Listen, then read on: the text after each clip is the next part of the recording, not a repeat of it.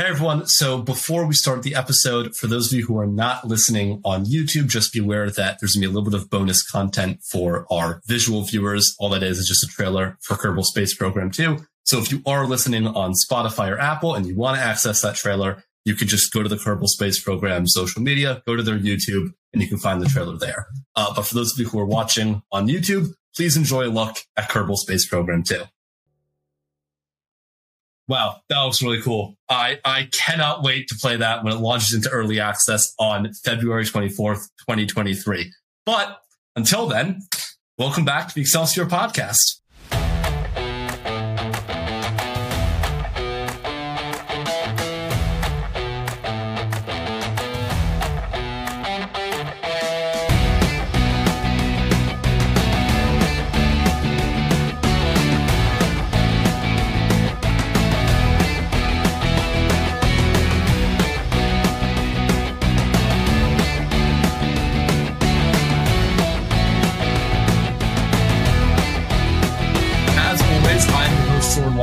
Today, I am joined by Ara Josephson, Senior Marketing Manager for Kerbal Space Program 2. Ara, thank you so much for coming on today to talk about your guys' upcoming game.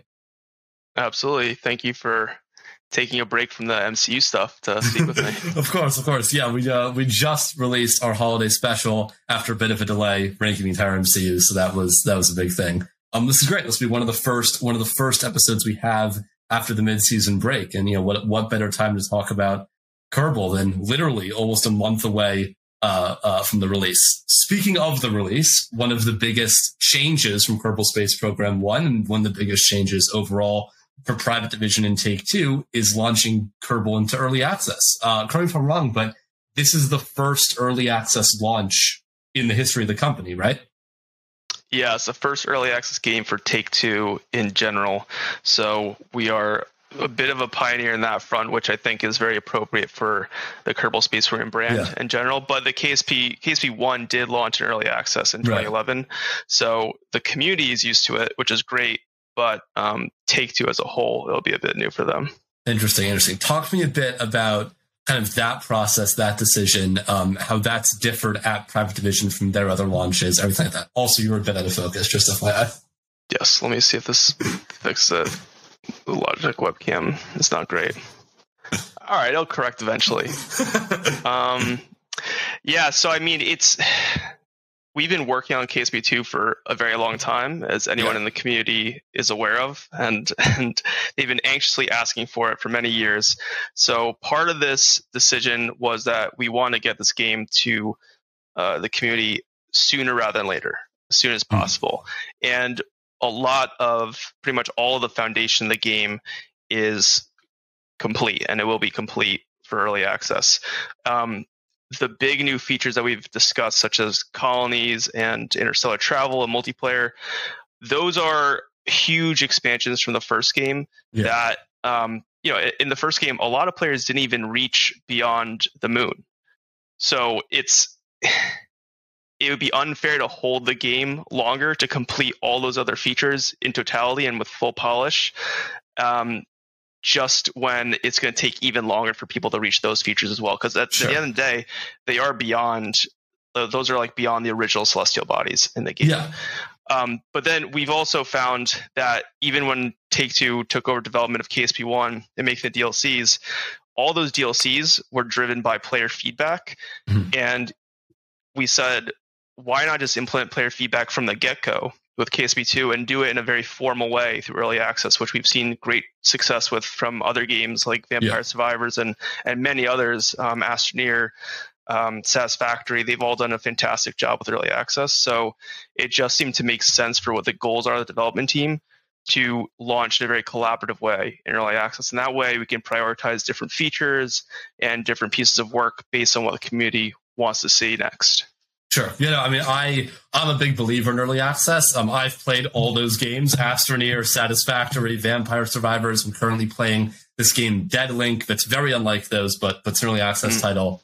Um, but my general fear with early access that I think is shared by a lot of people is, you know, when a game enters early access, I feel there's a 50-50 chance of what happens next, right? You either have the Astroneer satisfactory uh, you know, launch cycle where they release update after update. It's incredibly communicative with their communities. Um, and they end up, you know, whenever that 1.0 comes out, it ends up being great. And then go from there in, in the normal development cycle.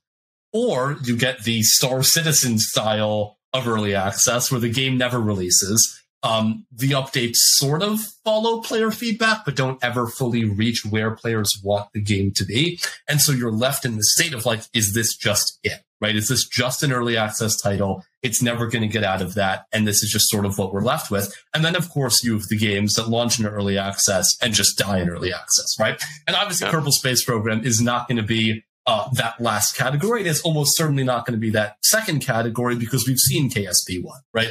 The guys in Intercept games are incredibly talented. This is at its core a player driven experience and a community driven experience. But I am curious, you know, going into this a second time in an industry that is much more open to early access in general and has had much more experience with early access.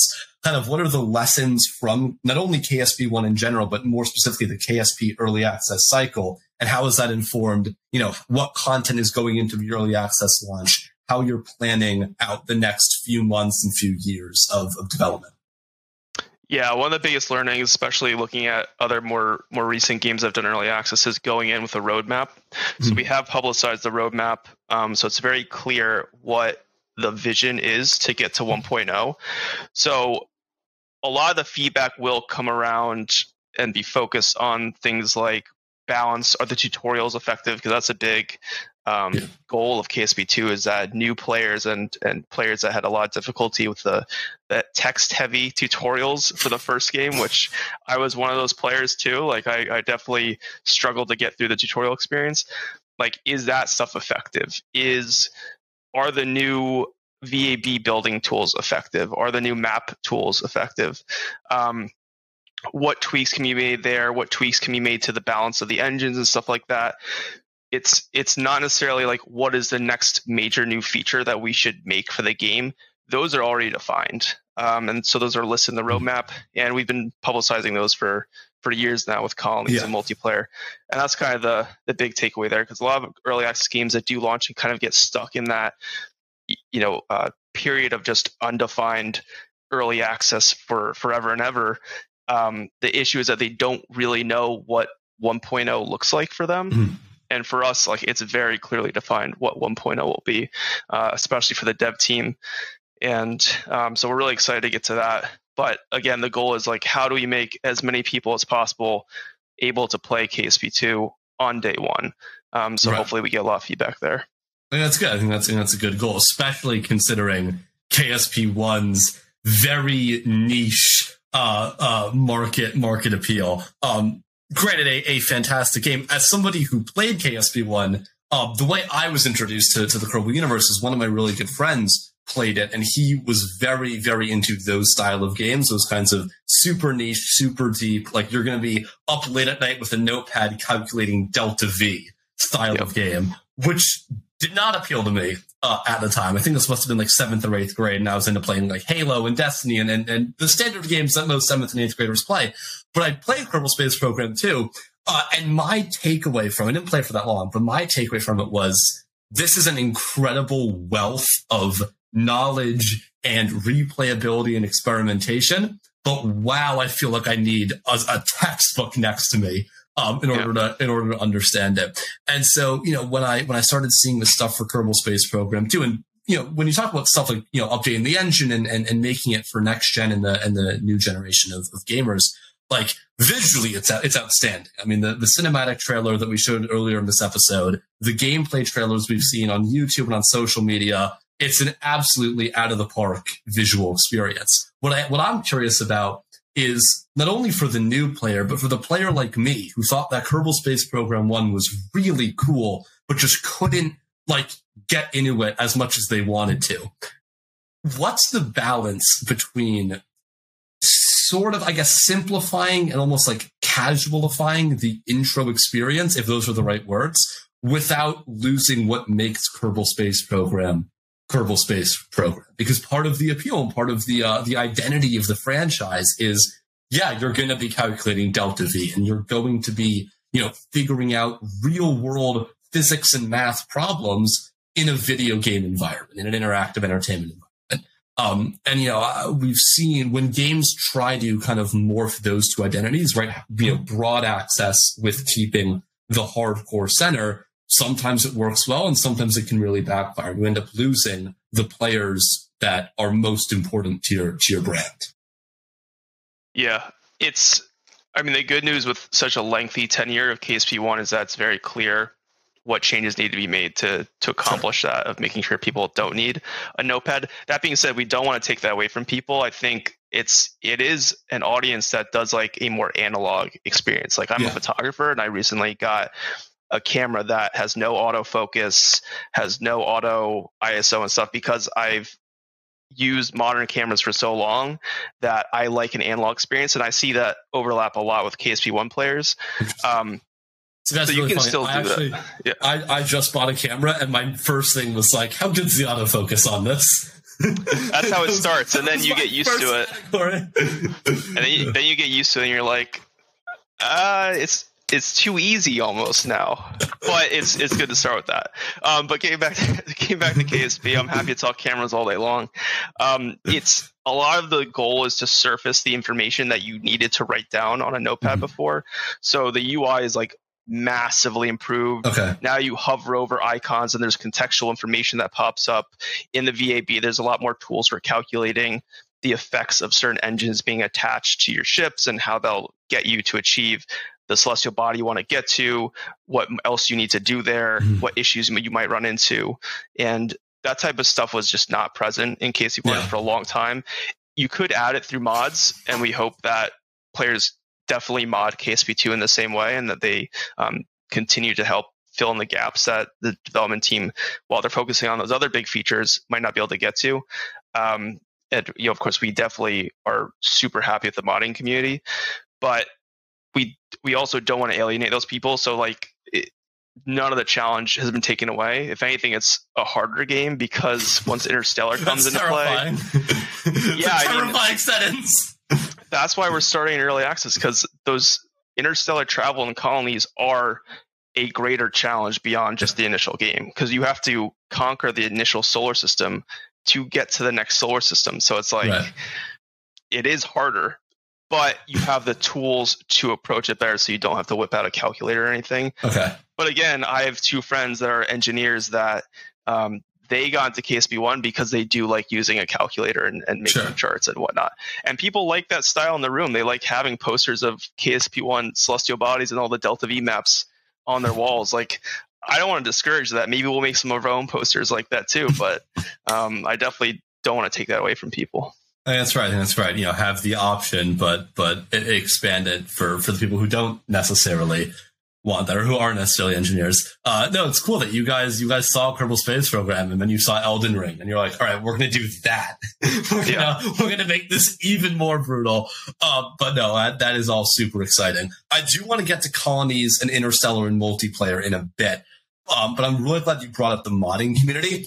Uh, even just like as a gamer myself, I'm always super interested to hear what developers and people who actually work on games think of modders um, there's always a conversation like, you know, on net, is this a benefit or, or a harm? I think for Kerbal Space Program and certainly for games like it, at least from a, from a player perspective, on net, it's a benefit, right?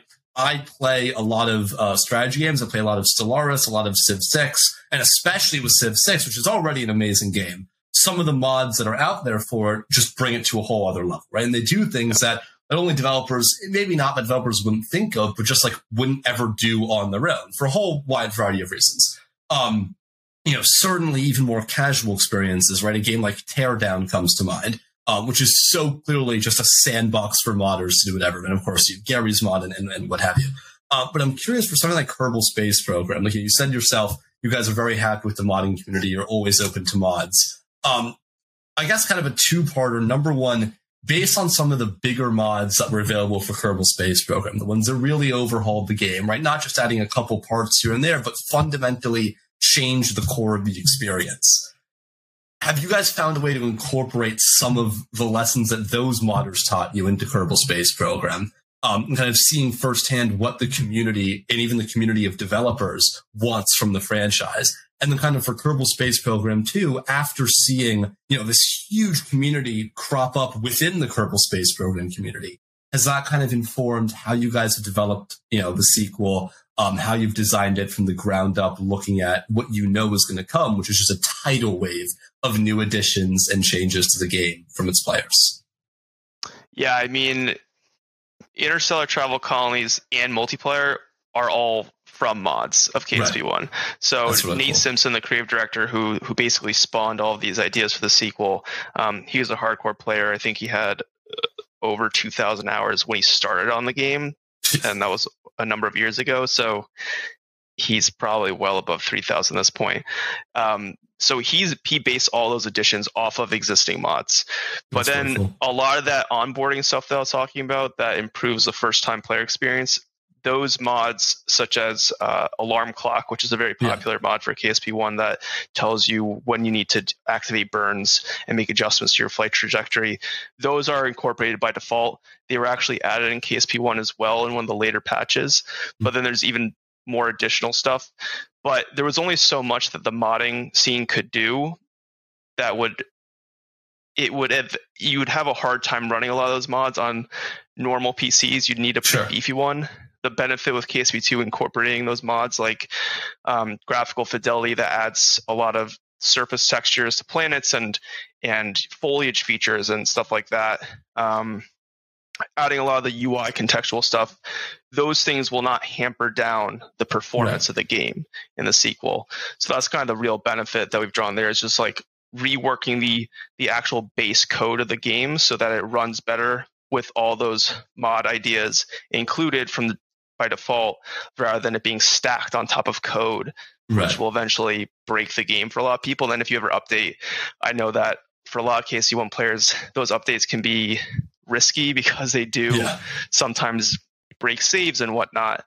Um, but I know with KSP2, once once people do start modding it from day one, I'm sure uh, we'll certainly look to incorporate some of those mods by default. And you know, maybe we'll look to to hire some of those modders with KSP with a team currently Intercept Games. We did hire a number of prominent modders for from KSP One, like Chris Adderley is the lead parts engineer for KSP Two. So mm-hmm. when you look at those parts in KSP Two, like those came from the guy that made almost all the interstellar parts for KSP One in the mod scene. So, wow. um, yeah, we're we're very happy with the approach to to the modding scene for sure.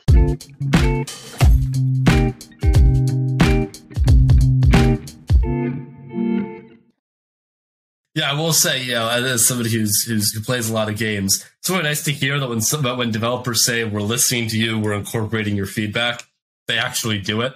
You know, it's unfortunately a rare thing in in the industry, or at least it feels like a rare thing uh, when you're on the outside of it. Uh, but it, the way you guys have tackled, uh, you know, this kind of player feedback is is really cool and really exciting for for the future. At least it should be exciting uh, for the future of of the franchise.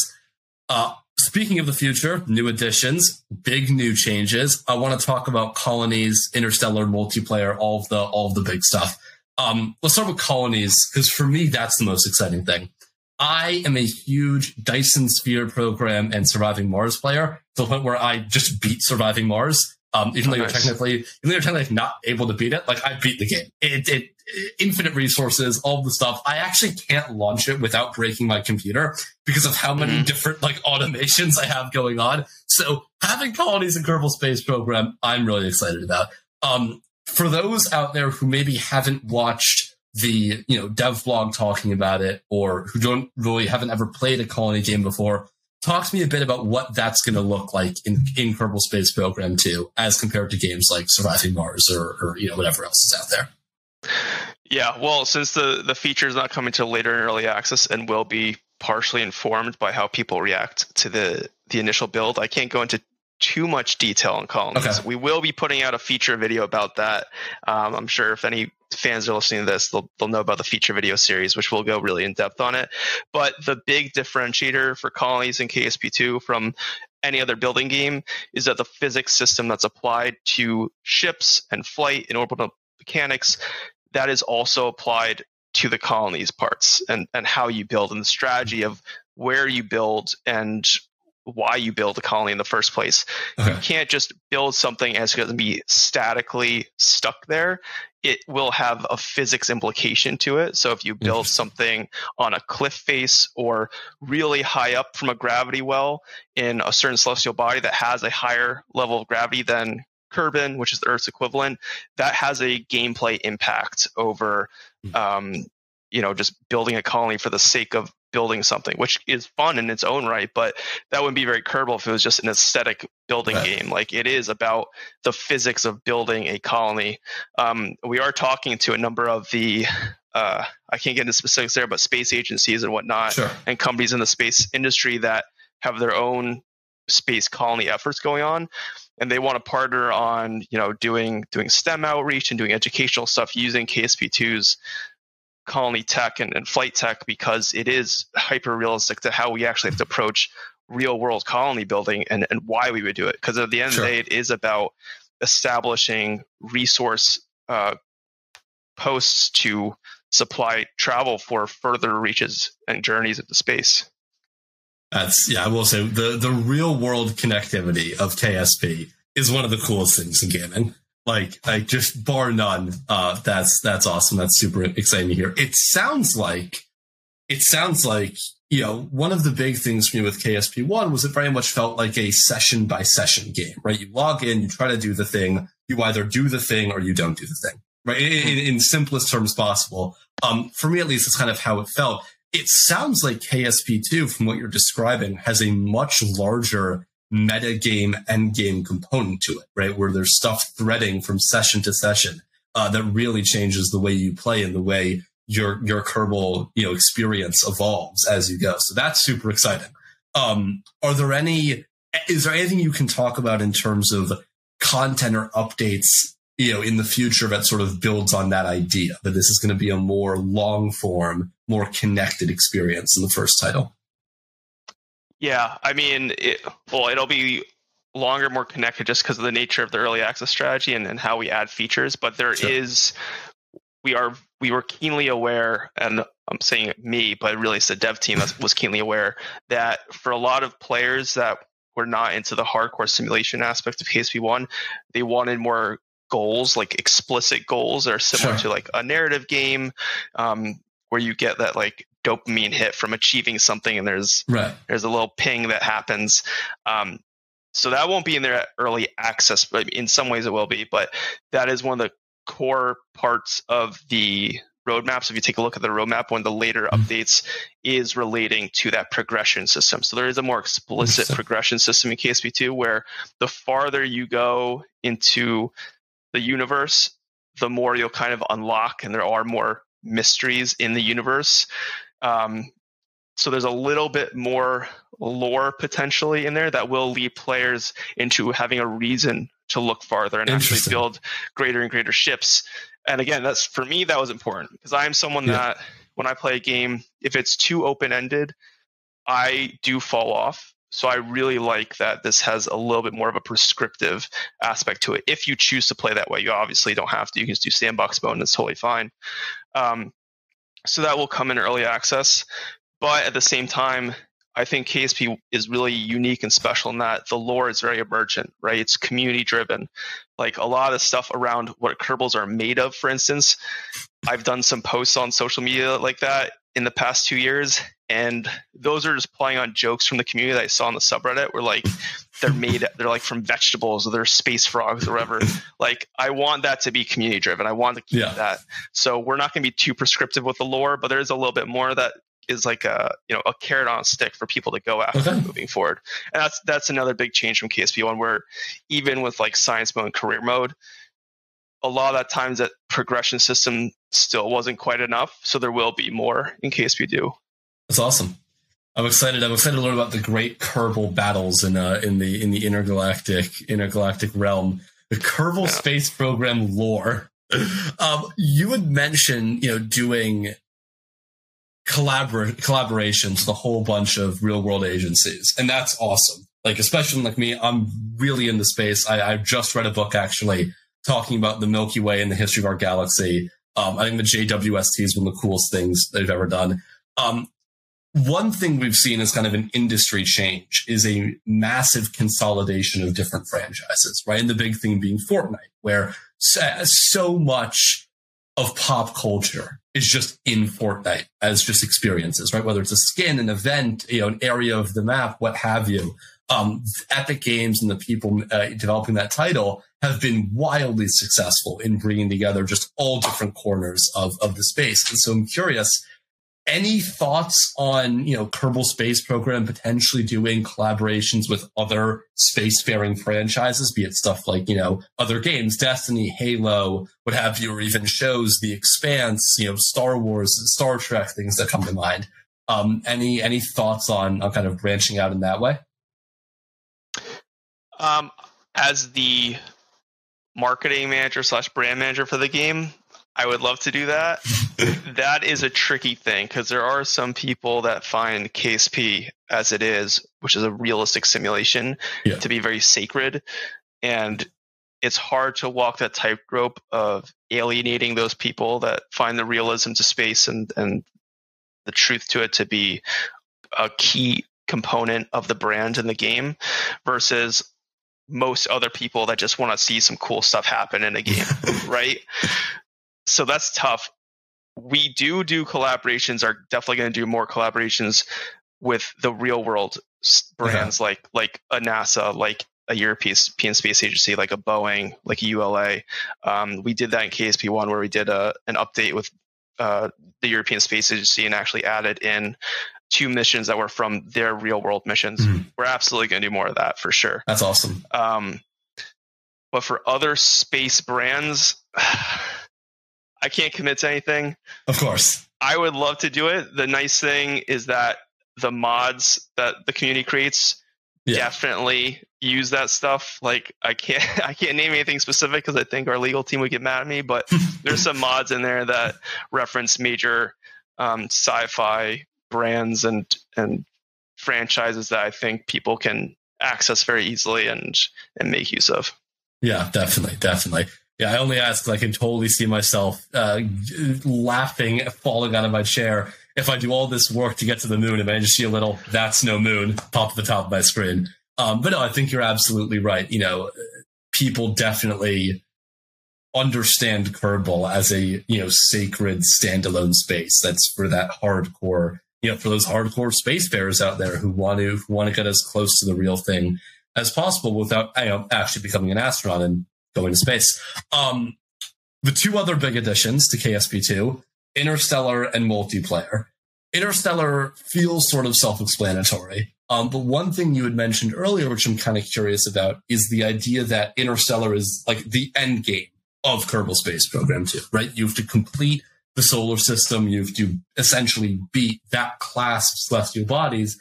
And then you gain access to this whole other, whole other game, whole other set of missions and challenges um, for the player. And so I'm kind of curious. Talk to me about about that and the way you guys have set up the Kerbal end game. Yeah, I I guess in a way it does become an end game, but that's actually when more solar systems are added. So within the early access roadmap, we've publicized that there will be two additional solar systems yeah. added over time, and but that won't be the extent of all the solar systems. There will be right. others. Okay. When we consider there to be an end game within those extra solar systems, that's up to the devs. I don't think sure. even they necessarily have a decision yet. They'll, of course, actually be held by early access and driven by the community. Um, but one of the big things that people want to see different in KSP2 is more, I guess, diverse celestial bodies. Yeah. The, the celestial bodies even at launch in KSP2 are analogs to what we have in okay. our own solar system, right? They're based on real planets that exist and, and real moons and whatnot. So when you get to the new solar systems, there's going to be some wacky stuff out there. I mean, it's, it's based on real world science. And we consulted with a bunch of, um, you know, scientists. They're they're in the feature videos. One worked on the Hubble telescope and the James Webb, Webb telescope, and he's a an expert in kind of exotic celestial bodies. Wow. And those are so they're based on his consultations as well as others but they're just crazy stuff like lava planets. That's one that we publicized which is rask and rusk and they have a very interesting um, dance between each other based on gravity pulls and whatnot. So it's like bipolar planets but there's a, a lot of plants like that that just result in very unique challenges. So the way it becomes an end game is that you have to solve physics puzzles that you've never solved before, right. not even in mods from KSP1. And that requires a whole new host of parts. It requires more advanced parts and it requires, you know, they're more difficult puzzles. So it's actually for more advanced players. Yeah. So in that way it becomes an end game. But a true end game, I think in a way there will be one. I can't give a specific on it because I don't want to spoil anything. No, no, no, sure, go but, ahead. But it is related to like you know the progression system that I've talked about and how there yeah. is going to be like an adventure mode of sorts. Um, but it'll it'll be really cool, and I'm excited for those new solar systems. And we're going to probably yeah. do some really interesting art around those solar systems that people could buy like maybe posters of and whatnot. Yeah, yeah.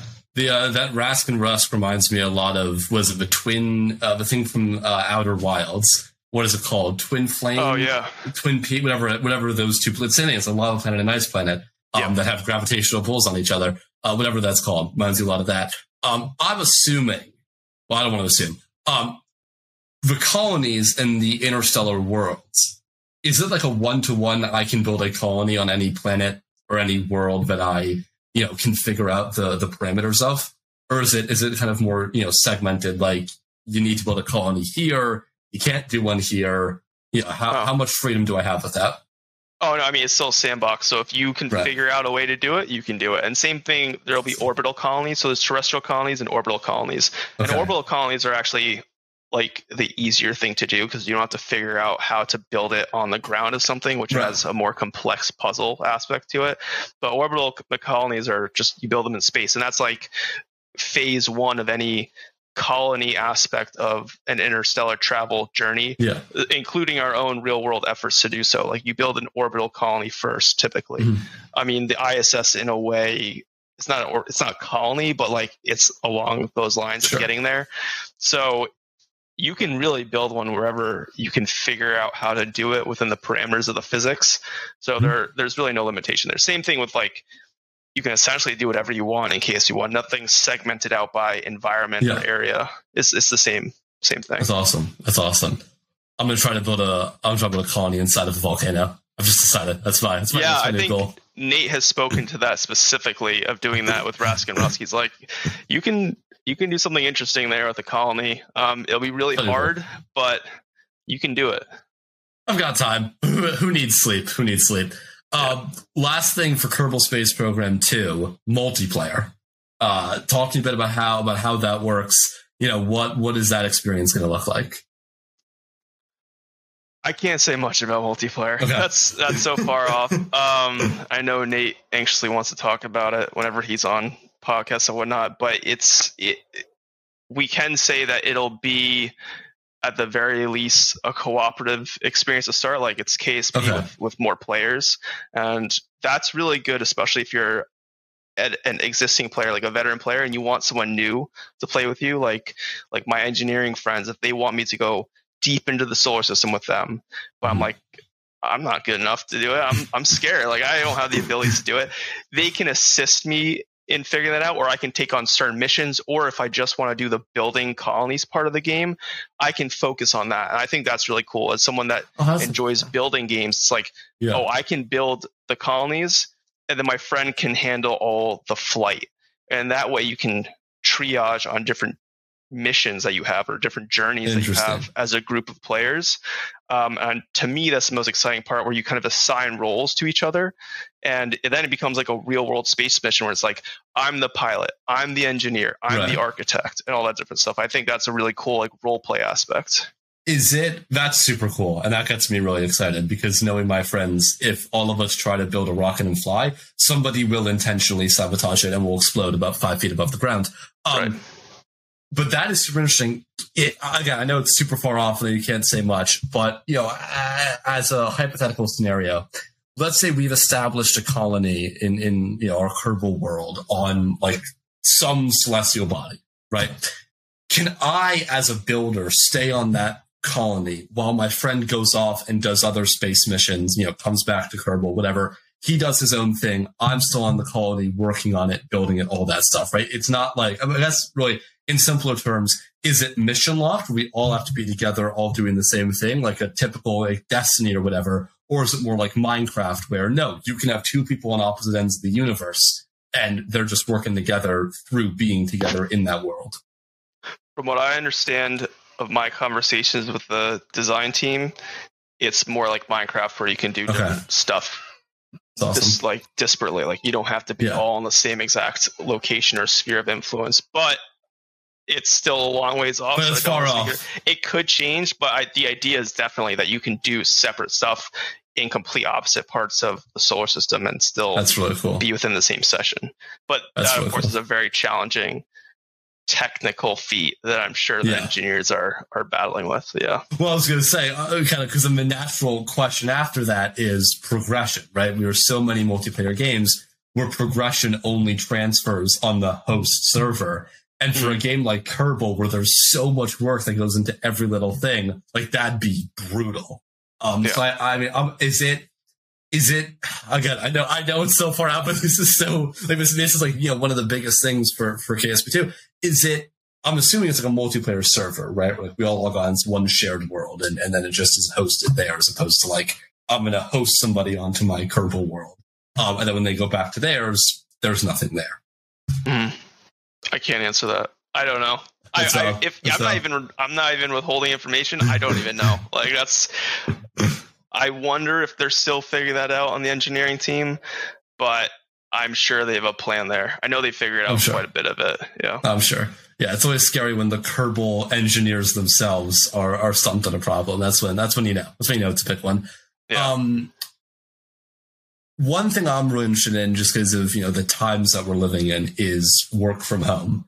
Uh, we've seen a lot of game companies switch to either full work from home or optional, whatever. Um, you know, as as as we know from working at Take Two, it's you know very much they've been very good about accommodating for for whatever needs. You know, it's been uh, uh, at least for us, it's you know three days a week minimum. Um, and, and, and that's been great being in the office and obviously Private Division, who are just a few floors upstairs. You know, it's super easy. Um, but Kerbal's obviously a game that has not been developed in the last year, right? It's something that, you know, started long before COVID, dealt with COVID, and, and, you know, will be done long after. Um, so I'm curious from your perspective, kind of what impact, if any, the pandemic played, how that's adjusted Kerbal's development and, and what lessons you've learned from Intercept Games and Private Division for the future. Yeah, I mean, it's definitely no secret that the delays that occurred over the past two years were very much influenced by the pandemic and work from Mhm. home, the shift there. It's, and I mean, this, that's totally the same for all other video game developers Yeah. that were not already remote. But I mean, when you're in the office, and especially when you're in a, a large corporation like Take Two, and there's a lot of security protocols for how you transfer bills and how they're uploaded and how you access those builds and then work Mhm. on different parts of the build. That is the biggest challenge with work from home is that you need like the time between finishing a build, sending it off to another developer or a different team to look at it, and that back and forth aspect takes a ton more time when you're working out of your home office or your bedroom or your living room and you have to just bounce these builds off of one another all the time or send different parts of the hmm. game to each other. That takes so much more time than physically being in the same office and just walking over to the other person's desk and working on the Right. build together right there. Like it, it slowed things down dramatically. And that's after everything had been set up at home separately when everyone had moved computers to their houses. But like that alone took weeks, if not months, to accomplish Wow. effectively and stay within the security protocols of Take Two Interactive so that you know things wouldn't leak or builds wouldn't be lost Yeah. on the internet or something like it, it- that slowed things down massively it wasn't as much of an impact on the corporate side but on the dev side for sure Yeah. No, 100%. um, yeah. on the um aside from the tremendous logistical challenges that you just described kerbal as an entity yeah like development of the game creative juices whatever whatever you know buzzwords you want to use do you think the pandemic hindered that in any way or is this still you know the the is is the is where kerbal space program 2 is right now you know creatively quality wise where it would have been regardless of of covid Yeah, for sure. Because it, the vision was always very clear. Like I said, Nate mm-hmm. Simpson is kind of like the vision holder for Yeah. the game. He knew what he wanted the game to be the moment he had the opportunity to work on it and pitch it. Like he knew what the features Sure. were day one. Like that's awesome he has stories about it. So that never changed and it still hasn't changed. It's the exact same vision, which is pretty awesome. So they still had the same end goal to head towards. Um, a lot of the slowdown was just because of the tech side. It wasn't like they sure. were figuring out what is the the creative aspect of the game. That's awesome. That's good. That's good to hear. It's it's really reassuring. we've heard stories from games that just got completely wiped out uh, yeah. because of the pandemic and the shift to work from home. And so it's it's good to hear that you know while it was obviously challenging, it wasn't cataclysmic for for Kerbal. Right. Um. Last thing for you, you're you know you're obviously a gamer yourself. 2023 is a huge year for for gaming. Like not just for not just for Take Two, but just for everyone in the industry. There's so much stuff coming out. Give me your off the top of your head top five most anticipated upcoming games. Yeah, I mean, feel like a lot of them will be obvious. You know, sure. Breath of the Wild 2, if that does end up coming out this year, that'd be that'd be awesome. Uh, Company of Heroes 3, despite it being the same week as us, I believe, which is not awesome, but I am a Company of Heroes fan and I played the first two games plus DLC, so I'm pretty excited about that. Um, shoot, there's something coming out early March that I'm also pretty interested in. Starfield, of course, again, that's yeah. a competitor for us. I mean, the gameplay moment to moment isn't at all the same game. Yeah. It's very different, but thematically, it's it's very similar because they're they're in space and you're traversing different celestial bodies. So, and as a space fan, I'm of course interested in that. And I wasn't even that into like like Elder Scrolls or Skyrim. Like, yeah, no, I've, I've, I've never played any of those titles, but Starfield does look cool. I am bummed though that you can't fly in and out of planets. Um, because yeah. I was really looking for Starfield to just be Star Citizen but good and finished, uh, yeah. which which would have been great. And then I heard that I was like, yeah, it's kind of that's that's a disappointment. That's annoying. Yeah, I yeah, I mean that's tough. I like RPGs, but the the fantasy theme doesn't no, hit with, me as much. So I'm into the space aspect of that. I think that could be yeah. really cool. Um, yeah, those are the top games for me. I That's wish I could remember the one in March, but I am blanking on it. I, I feel like I, I feel like I know what you're talking about. And it's just it's like March 9th or something. It's just not not coming to mind. Yeah. Um, yeah. My my big gaming embarrassment is I have never played Breath of the Wild. Okay. And, and, I, and I, I, I, know I, I need to I need to play it because you know, everyone always says like it's the greatest open world game of all time, and I just have never even touched it, um, which is unfortunate. Um, yeah. yeah, I've also not, also never played Company of Heroes, but that one I feel like is a little less egregious than than never played than never played. Yeah, that's a bit more niche, but it is really cool if you're into strategy games. Yeah, I will say actually, Hades 2, I'm very into. Of course, Private Division published the physical version yeah. of Hades 1. Um, so I'm super excited to see what the Supergiant folks do with Hades 2 because um, I played the first one a bunch. And oh, after, after, working with Supergiant on the physical version of Hades 1, um, they're just such great people. Yeah. They're incredibly kind and fun to work with. So it's awesome. I just want to support them and, and hear more of that voice acting. Yeah, yeah. Hades was Hades was one of the best games of the last few years. Um, yeah, yeah it's, it's going to be a good year, and you know, notwithstanding a slew of releases from from Take Two, right? I mean, we just saw at the Game Awards. Um, not that it will come out next year, but even just announced After Us, Judas from the from the Bioshock devs, yeah. um, obvi- and then you know, obviously Kerbal Space Program two uh, in February. I think that's it for now. Thank you so much for coming on. This has been this has been a great great talking to you.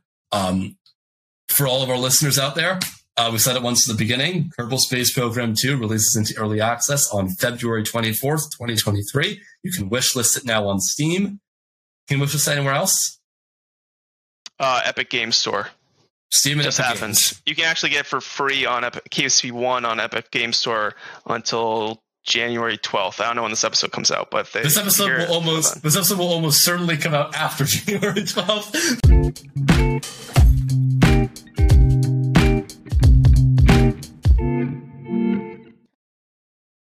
Kerbal Space Program 2, February 24th, early access, listed on Steam and Epic. Ara, thank you so much for coming on. It was great talking to you, and I'll see you on Tuesday in the office. Bye bye.